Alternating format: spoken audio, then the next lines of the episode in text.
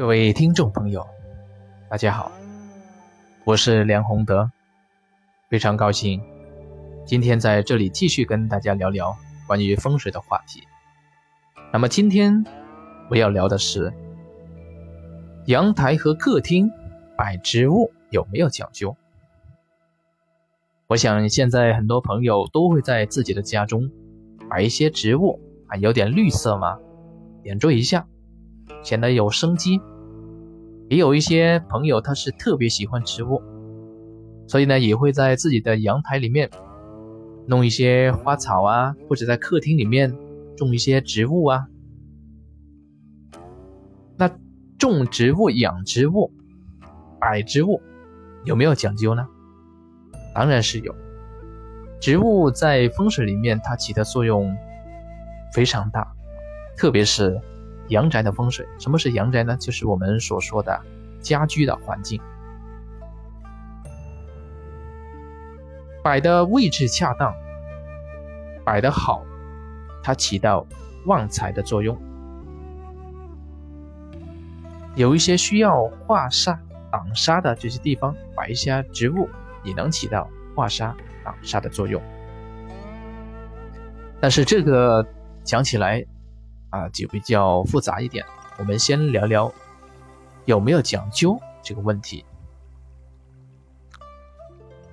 有一次我去到一个客户里面的家里，也是帮他看看房子，结果一去到那里面的话呢，发现他整个阳台，包括他的主阳台和他的那个主人房外面的阳台啊，他家有两个阳台，一个呢是客厅外面一个阳台，主人房的外面也有一个阳台，都种满了植物。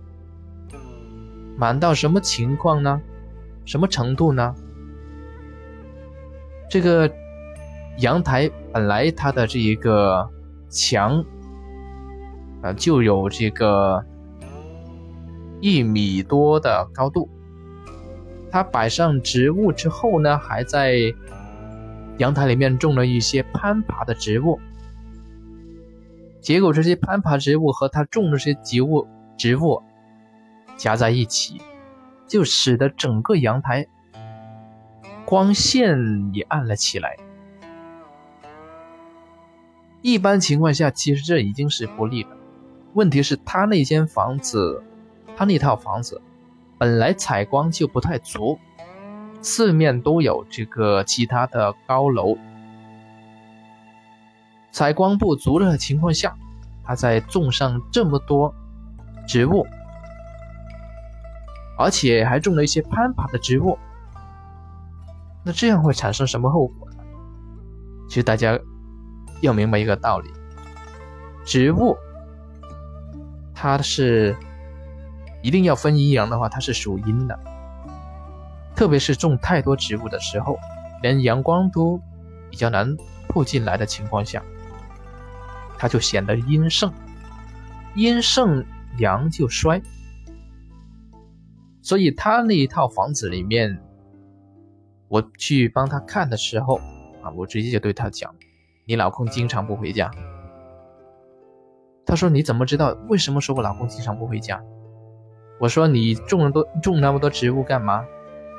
你看你把这个主人房外面的阳台本来采光挺好的，你种这么多植物，连光线都比较难进来，一进这个房子就阴阴森森，那你就犯了这个阴煞阴盛嘛。后来他就问我怎么解决，我说你先要把这些攀爬的植物全部清理，在这个特别是主人房或者是家居的这些房子里面，你不要种那么多的攀爬的植物。这种攀爬藤类的植物本来就阴气很盛，不太适合种在这里，你还种那么多。其次呢是按我的要求种回六盘，在这个位置就可以了。